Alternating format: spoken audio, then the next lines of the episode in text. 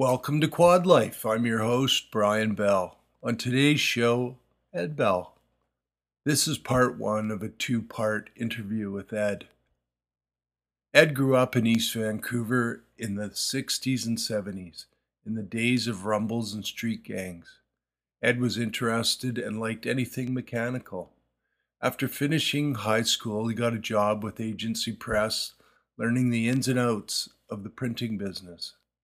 He also married the love of his life, Nancy, and they are still rocking after 44 years. After a motorcycle accident left him a paraplegic, Ed returned to work with Agency Press until 1993, when they closed their doors. At that time, Ed was purchasing his medical supplies from Dave Elder and his company, Advanced Mobility. Dave and Ed got along so well that Dave offered Ed a job pulling wrenches.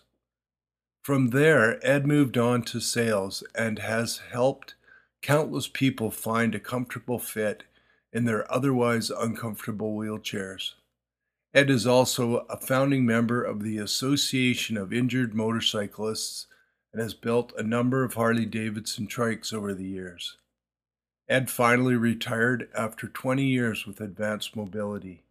He now plans to travel the world with Nancy and see all those places we all dream about and ride off into the sunset. So, welcome to Quad Life, Ed. Quad Life, but I'm a para, Brian. I know, but you have a lot to do with quadriplegic.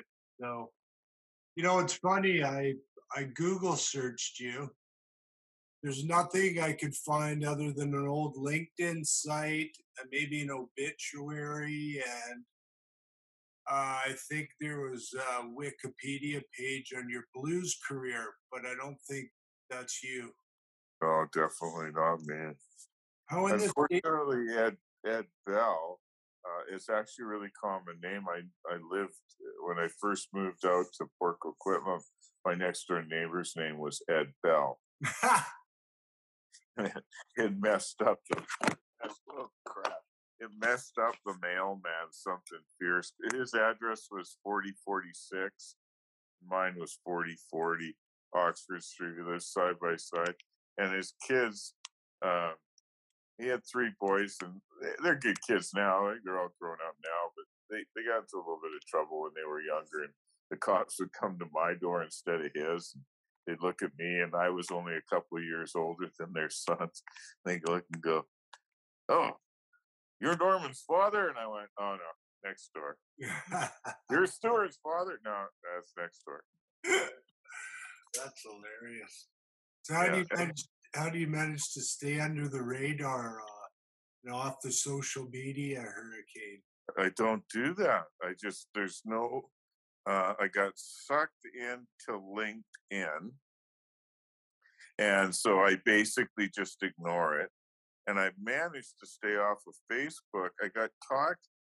So my daughter, I was talking to my daughter about selling a bunch of little motorcycle parts because I'm trying to clean up the shop. And over the years, with all the different trikes that I've built, I've collected a fair amount of well, I'd like to. It's to me, it's crap. It's all really good parts that people should buy from me, but um, so I said, well, I'm going to put it on Craigslist. Oh no, Craigslist is like that's old school. She says you want to go on to Facebook Marketplace. Yeah. And I didn't think too much of it. And then I was out with lunch with an old buddy of mine, and he was saying the same thing. Oh man, he says I I've been selling a lot of my old guitars and amplifiers on Facebook Marketplace. I really love it. So I came back and phoned up my daughter and said, okay, fine, get me hooked up. She goes, well, you got to join Facebook. And I went, okay, which wasn't top of my priorities of things to do. And so, yeah, so then I got on Facebook. And so it kind of drives me nuts because I, you know, I bought this pontoon boat and I didn't run around telling a lot of people what I was up to or anything. And about uh, two days after the first time we went out on it, and somebody took some pictures of me and Nancy, our very first day out on the boat, right? And they pasted them to my dog. And then we sent my somebody took a picture my wife went, "Oh, that's a great picture. Send it to me." She sent it to my daughter. My daughter posted on Facebook. So then I get a phone call two days later from a client of mine who I haven't talked to in years. Oh man, how's your new boat going? And it's like, what? Like, what are you talking about? Uh, new boat what? And he goes, oh, he says, I've seen pictures on Facebook of you with your new boat, and you had a big shit-eating grin on your face, and oh man, that really uh, tarnishes your uh, my image. Your image image as a badass. You were yeah. a bit, you were a bit of a badass. Um, what were you doing before you got injured? Uh, what was I doing? Well, before I got injured, I was um, I finished up an apprenticeship in the printing trade. So I was working at a fairly large uh, printing company in Vancouver. I was making pretty good money. you know, I uh, shops, uh, not shop steward, uh, department supervisor. So, you know, um, higher end union, eh, you know, higher end union job. It was it was great. It was one of those like I I'm really mechanical, so anything that went operating machinery and stuff like that really fascinated the hell of me. Printing presses are uh, quite amazing, involved pieces of machinery. Um, so they always fascinated me. Uh, so I was doing that, and I was riding motorcycles, and I was partying, having a good time. I was having a good time. Why not? I was like uh, 22 years old and uh, making decent money. Moved out of the house. Uh, yeah, everything was everything was going your way. How did you get injured again? Motorcycle. Yeah, uh, trip up to Oh well, we had done a done a roundabout trip up to the Kootenays, uh, visit some friends up in mine and Trail, and uh, Rossland. Actually, a couple old buddies of ours from school. Uh, once school is finished up, their their dream were to go out and live in Rossland and become ski bums. Nice. And uh, they bought a little cabin up there. So me and a you know, a couple other guys from school who knew them who had bought motorcycles after we got out of school. Rode up there, spent the night with them, and then we were touring up. We ended up at a ended up partying in, in the cusp uh, the day before my accident, and had just gone across the little ferry. If you go to, I don't know if you know the area. You know that area? Yeah, actually, I I, I went up there uh, with my wife and daughter and a good buddy, and his son and wife. Yeah, uh, uh, it's a like I love the Kootenays. Uh, you know, a lot of people oh they rave about the Okanagan, but I've always thought the Kootenays were even more beautiful than the Okanagan. Um, yeah, so there's a little ferry that crosses over.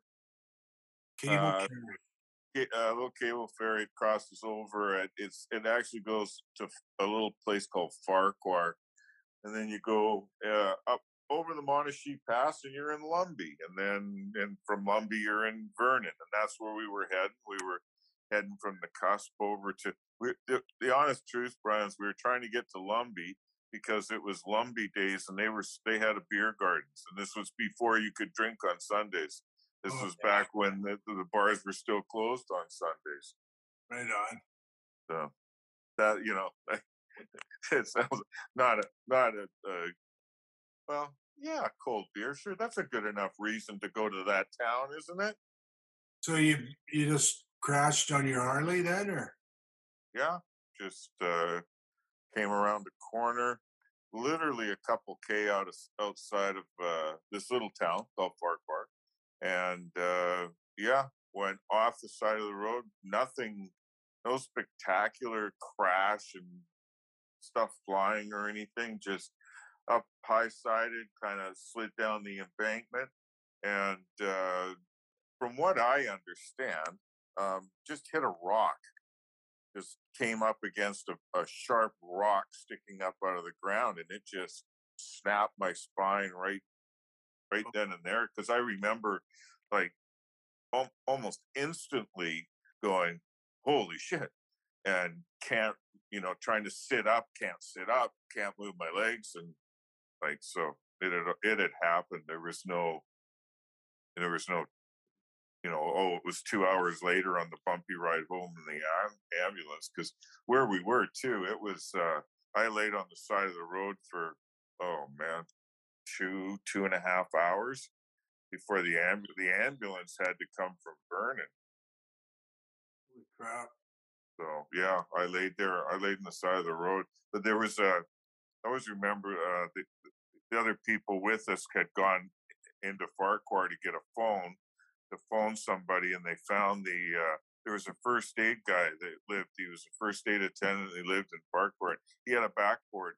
He actually came out, made sure that it didn't move me. Like he was really on the ball, you know, because we're talking, you know, a long time ago on spinal cord injuries and how to deal with that kind of stuff on the side of the road, not moving anybody.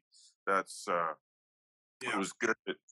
So he he came and put the backboard and strapped me into the backboard and stabilized me, and then he waited. They waited for the ambulance. Everybody hung around and waited for the ambulance to come, except for one. My best friend was in front of me. I was second coming off the ferry. He was in front of me. He had no idea. He he said I was sitting on this. He says I was sitting having a beer in the beer gardens in Lumby when the ambulance ambulance went out. The ambulance came right through town apparently, silent sirens blazing. He wow. says I was sit, He says I couldn't figure out where the hell everybody was. He says I didn't think I was that far in front of everybody. And then the sirens kind of gave me a hint after a while. Again. No, he he says he still didn't know. Oh wow! He just figured maybe it was another accident, and that's why we were late. It wasn't until the rest of the the rest of the group came up behind the ambulance into Lumby and found him and said, "Ed's in the ambulance." You know, he had to load his bike in the in the truck and. Uh, my uh, my buddy Rocky always says, you know, uh, he calls it getting cooled how old were you when you got cooled?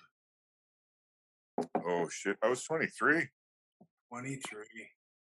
Twenty three. Married for married for like, oh my god, were we a year? Wow. Yeah, we were a year. We'd been married for a year. Yeah, I had, to, as you know, I had to go at being married and didn't work out so well. Um, like it does for a lot of us, I guess. How have, you, how have you managed to keep it all together? Oh man, that's a good one, Brian. Holy crap. Um, I've got an amazing wife. I've got an amazing wife who is able to, um, well, for starters, she's a nurse. So, you know, I, I hate to say it, but I think that always comes with a little bit of a a nurturing uh, attitude. I, I think if a if if anybody gets into the nurture into the nursing profession and they have no sense of having a nurturing attitude, I think they're in the wrong profession. Um, I understand that you got to you know you got to have all your knowledge and all of that, but um, having a lot of empathy and understanding for people that's a big deal. So you got that. Um, we both come from very similar backgrounds, very similar families. Ironically enough, there's she's got four brothers and sisters. I got my sister. Um, her oldest sister, who's oh shit, nine years older than she is. She was the uh, I always tease her because she came along a little late. She was the baby of the family, but she was also a bit of the late baby of the family. And I always say, so you were a wild, you must have been a wild weekend in Seattle or something. But uh, so her older her older sister has six kids. Oh, so and there's and her other sister's got four. There's we're there's no divorce in this family, none, not in either side. My, yeah, before divorce. I, I think I don't know with this family. I think if if you get divorced, I think you just explode or something. I, I'm terrified of the of the thought. Do you guys have like a special uh, magic formula that to solve your disagreements? No, no.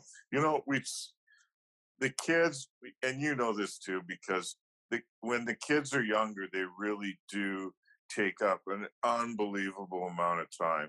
And uh, you, there's a lot of statistics that show that um, the, sometimes marriages will stay together right up until the kids leave home or get to the point where they are taking care of themselves and the mom and dad have way more time to spend with each other and they realize that they don't really like each other very much you know they haven't realized it because they've been so busy dealing with the kids and all this shit with the kids um, i don't know me and nancy spent many years together um, because we couldn't have kids there was they didn't know about how to how to do that when i was injured that didn't come until oh man, I was probably eight, nine years post injury before Dr. Zaz started all his studies out at, at UBC. Um, and then I was fortunate enough to have uh, the same therapist that Rick Hansen had. And it was Christine Carpenter. And then she got hooked up with Dr. Zaz at his clinic. And and she was the one who started phoning her spinal cord injury mm. guys that she had worked with over the years, you know, and, and it was basically I got a phone call one morning from her and she oh, hi, it's Christine. Oh, Christine, Jill, I haven't talked to you in years. Oh, yes, how are you doing?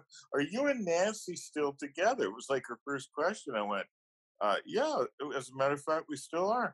And she said, uh, she says, well, she says, would you guys be interested in maybe trying to have some kids? And I went, yeah, yeah, that would be awesome. So that's how that happened.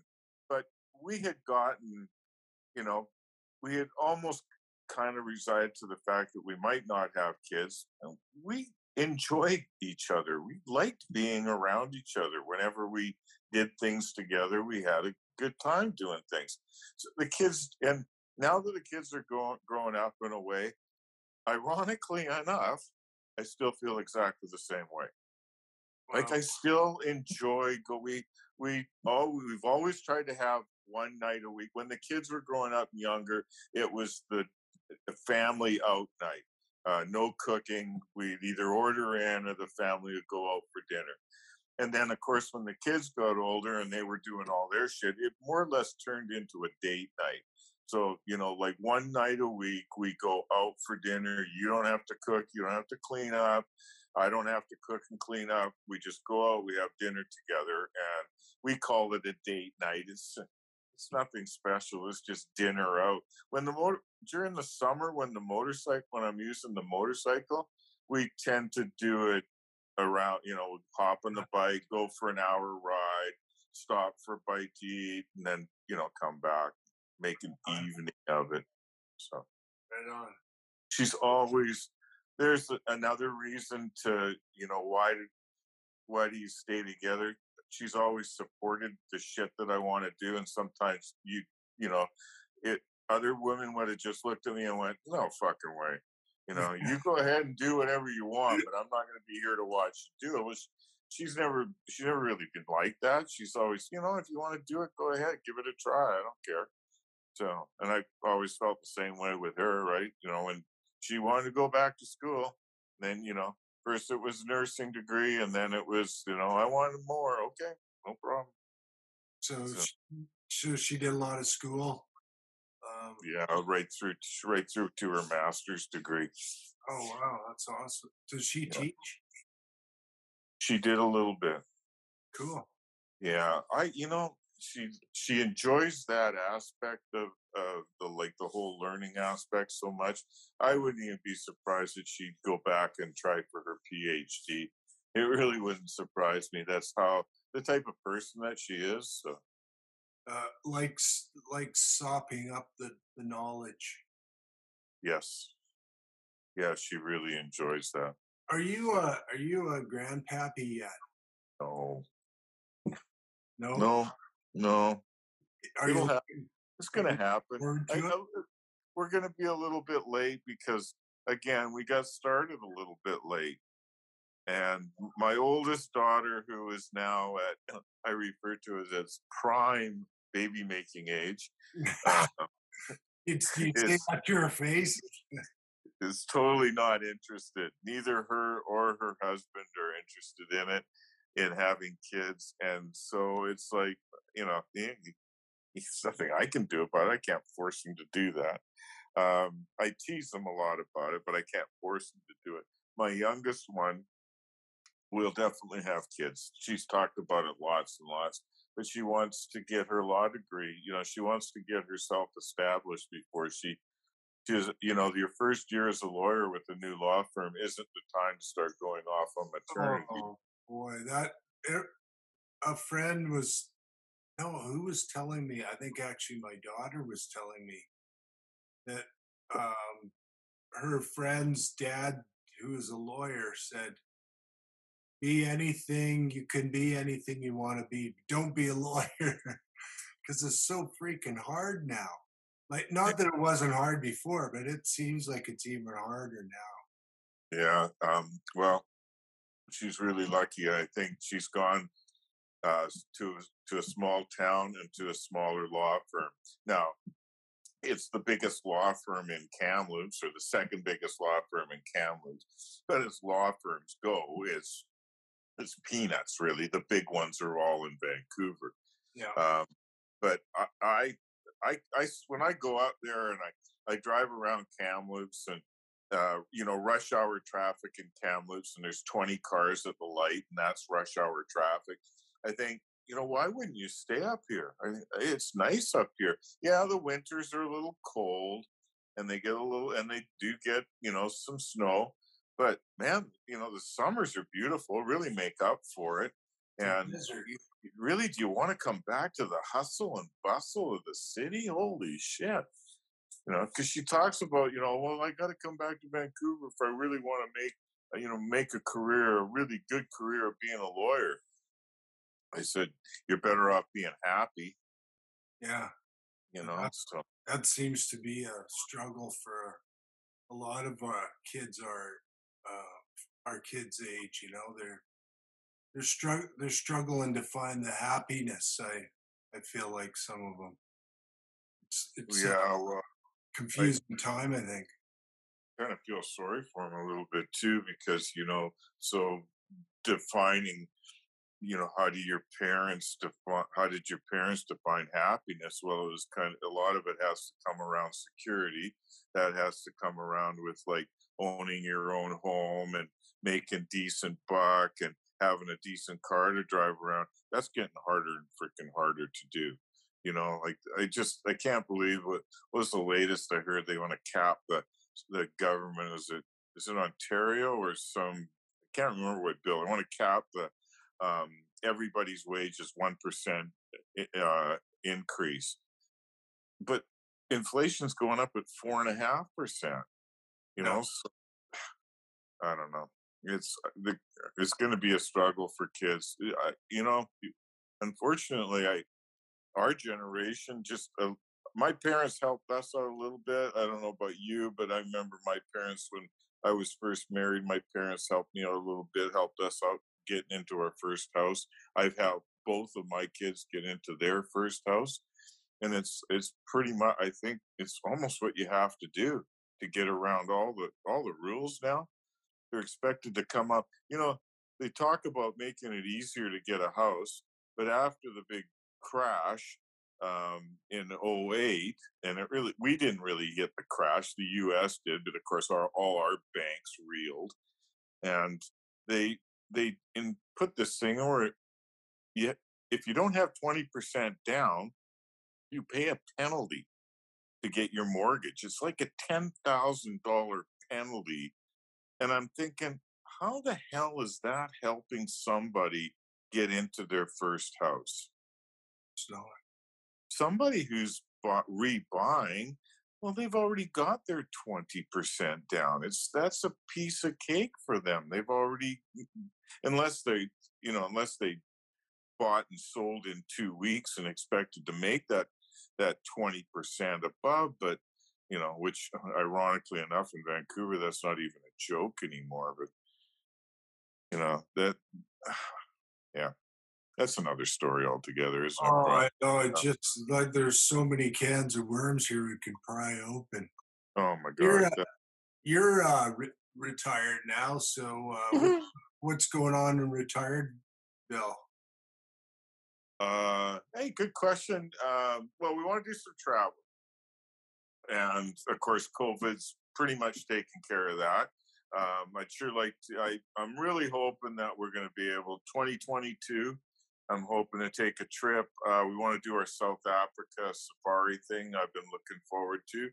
Um, the political thing in South Africa is a little dicey, but we we contacted the uh, the company that's doing the thing, and they're they're telling us that they guarantee that there won't be no trouble, that they don't take us anywhere where there's going to be any any kind of problems. So, uh, of course, that's an easy promise to make. It's a whole different story when you're standing on the side of the road and a gun and a guerrilla's pointing this gun at your head.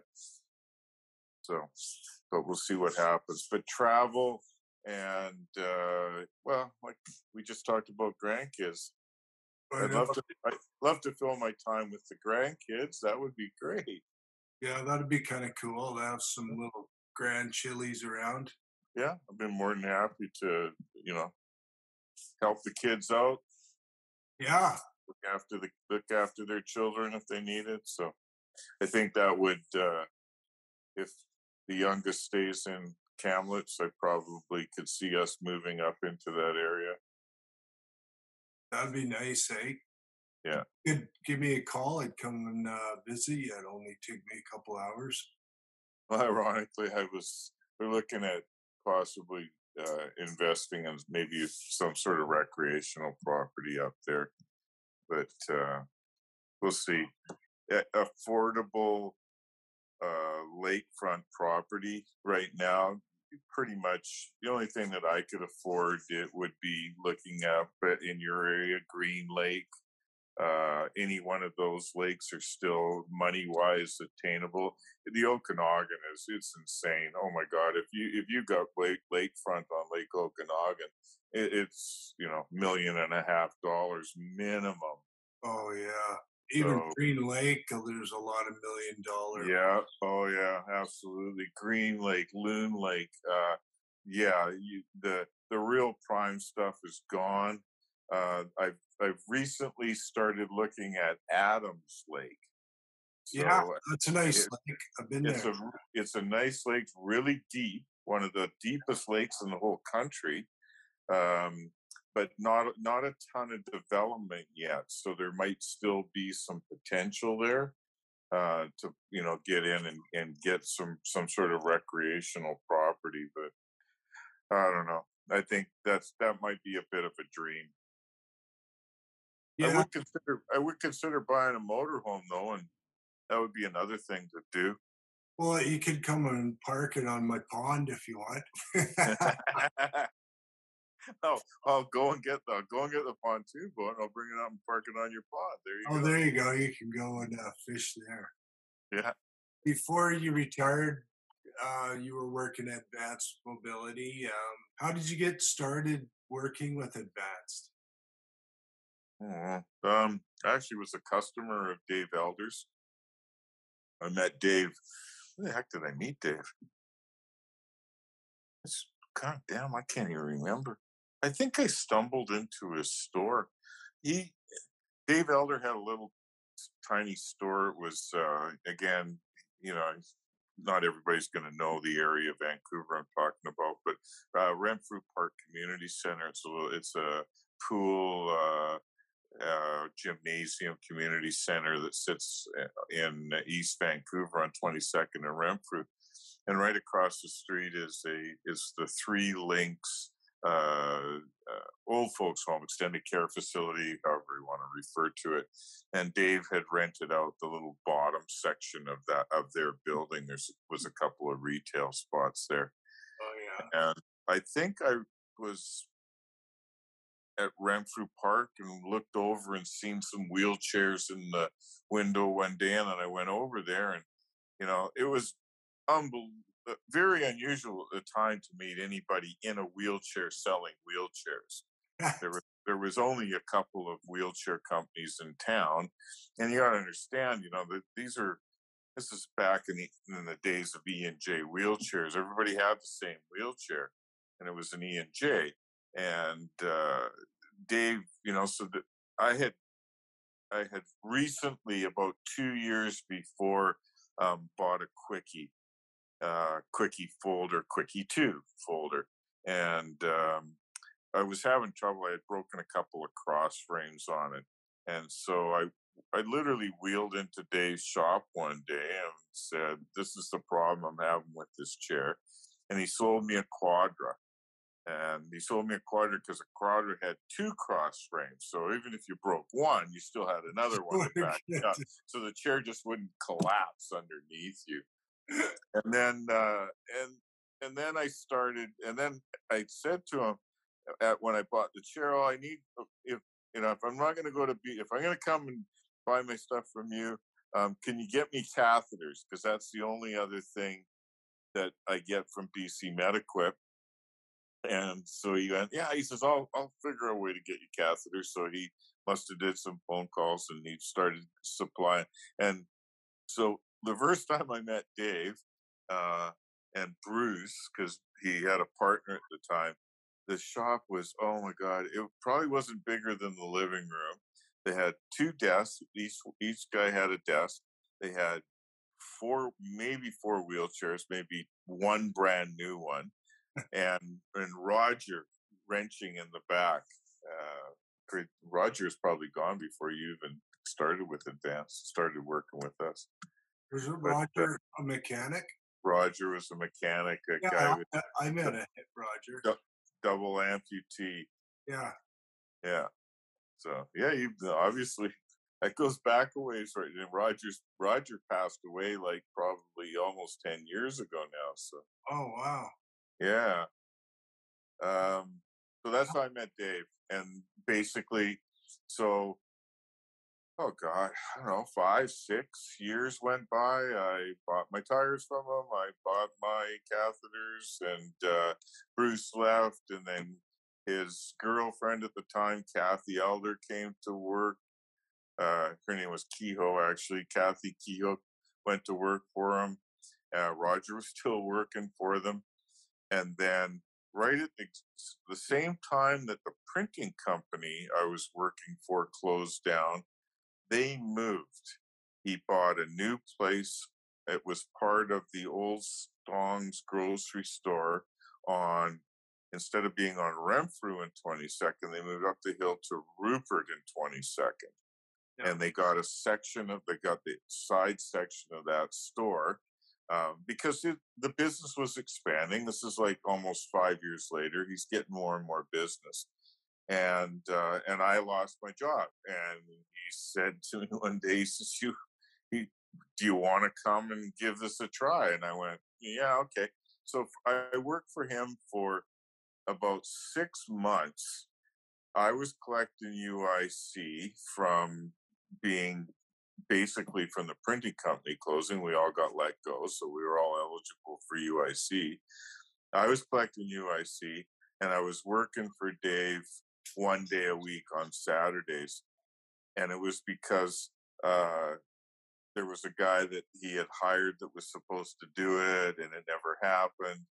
And then that guy quit, and I ended up with this job. So then, what was your role? Tech service tech. Fixing Late, chairs, oh, chairs. building chairs. Yeah, putting the chairs together. It was way more rudimental when I first got into it. We used to build a lot of wheels. I got very good at hand building wheels.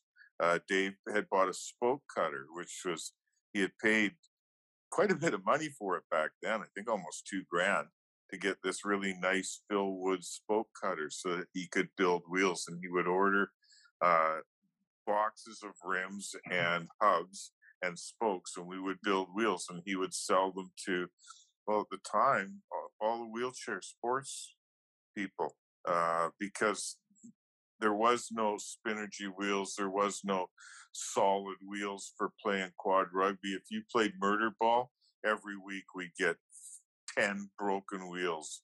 Basketball. Probably 10 broken, broken legs wheels. too, eh? What's that?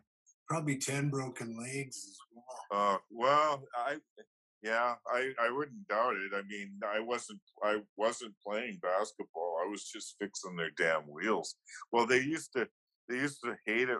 The wheelchair services at GF Strong hated it when we played murder ball when we were in rehab because it was the same thing. Every next morning, we'd all be downstairs in a lineup, wheelchair services with our uh, half the spokes broken out of one wheel. And uh, you know, uh, what do you tell? Oh, what's the object of this game? Oh, you know, you're two, you're a bunch of Fucking type A, type A personality, 23 year old guys. What's the, we're going to give you the ball. And if you can get the other end of the gym without anybody taking it away from you, you score a point. Okay. I get the idea of this game. What a great game, too. Eh? Called Murder Ball. Duncan, Duncan Campbell was smart enough to make it legit. Yeah. And he did a hell of a job because, I mean, it's like known all over the world now. But when we, it was Murder Ball when we played it. I know it's so it's so crazy how uh, how things just evolve into like a sport that that now really is known all around the world. Everybody Totally. knows about it. Oh, and the, and the, the wheelchair uh, the wheelchair rugby is like one of the biggest attractions at the Paralympic Games. Like they fill the stadium, they fill the stands for those games at the Paralympic Games. Not all the Paralympic events are like that. Some of them don't have near the amount of focus or uh, attention that that wheelchair rugby, wheelchair basketball, racing. Hey, when you were uh, when you were pulling wrenches, were did did people ever sort of like act weird towards you because you're another guy in a chair? It's like, or were they like right up? Hey, this is awesome. There's another guy in a chair. I can I, re- I relate think to me. doing what I did and being in a chair, it, it worked really well. I I think when you're dealing with when you're in a chair and you're dealing with somebody else in a chair, I think right off the bat there is a little bit of a level of of trust between you. I mean, I got no reason to to dislike somebody else in a chair unless he gives me a reason to. I never had no, never felt that way. It definitely played an advantage when I went into sales, especially into GF Strong. I, You went, you went through it. You remember doing the client interviews, yeah, right? And so you, you and back then I was the only guy in a chair that was doing it. that's true. That's true. You you were the only guy that was coming in that was. Yeah. um, and be, before before me, then that would have been Dave.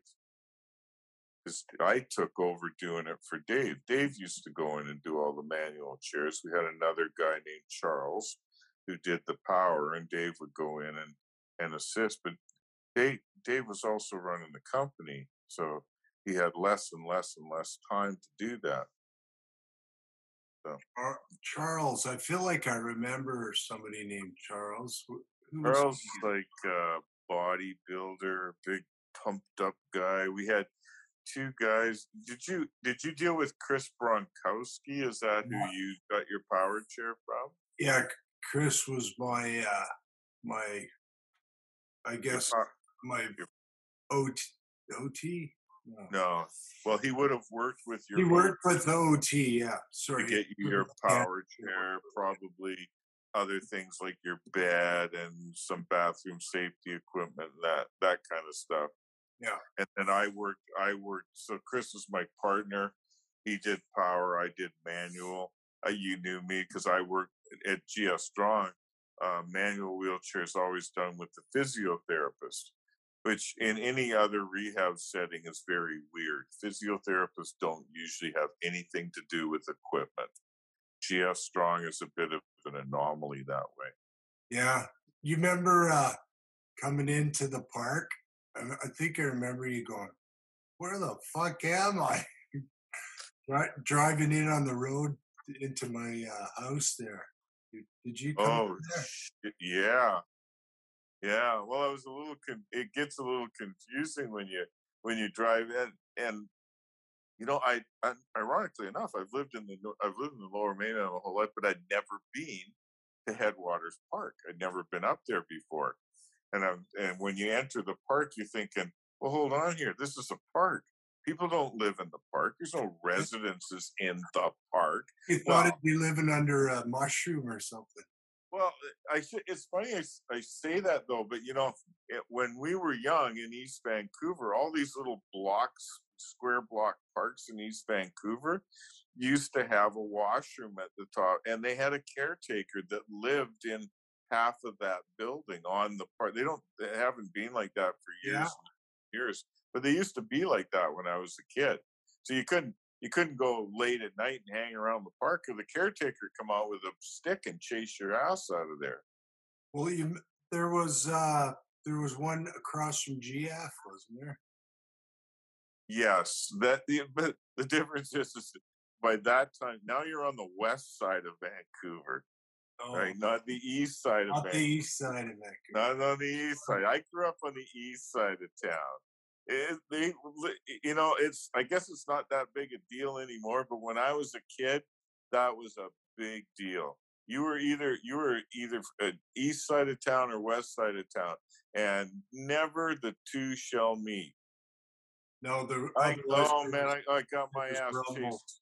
Oh, gee, I got my ass chased out of the east side, of the west side of town so many times I can't even count. Jesus Christ! Well, you know, fucking boy, you want to go over and get some strange tail, right? yeah, you're always looking, always looking somewhere else. Looking over your shoulder, man. Holy, yeah. And it was the same way. They, if they wanted to come to our side of town, we treated them exactly the same way. You're on the wrong place. You should know better than this. And if you don't, we're going to teach you right now. I remember hearing about rumbles in the at the rec center in, in North Oh, all the all the time. Holy shit! Every park had a, a little gang. We had the Riley Park gang, the Kensington Park gang, the Clark Park gang. Jesus, they wrote a book about the Clark Park gang. Why? What did they do?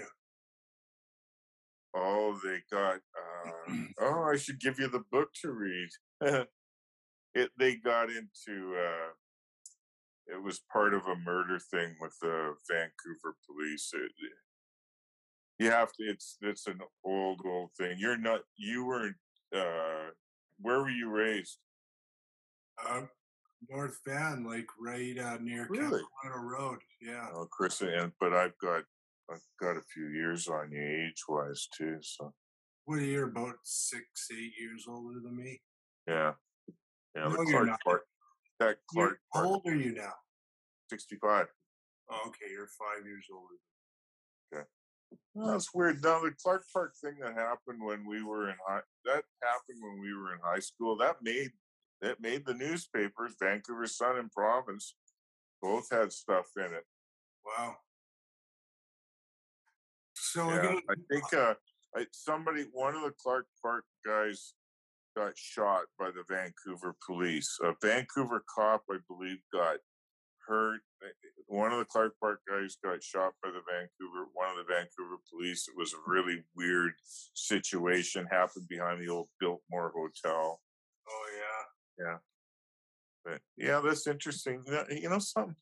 You're not that much younger than me because we know a lot. I know a few of the people that you know because I worked at Agency Press, so I know. Uh, um, well, the owners of it, the the uh, I know you know Greg Hayes. yeah, no, Greg and, and Greg Hayes and his dad. Yeah, Barry. There's a few other people too. Well, the Clippingdales, but most of the Clippingdales aren't. None of them are with us anymore.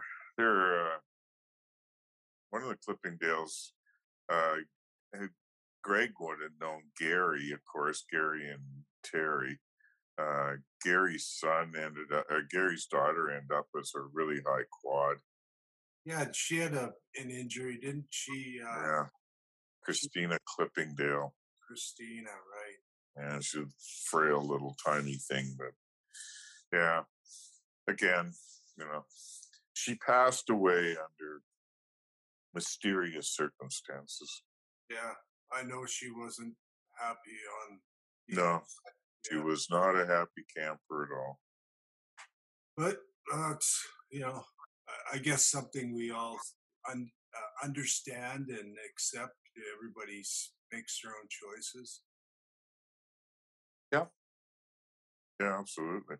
Hey, let's get over to something that different here. Uh, I know you're a jack of all trades, and uh, we have worked together in the past.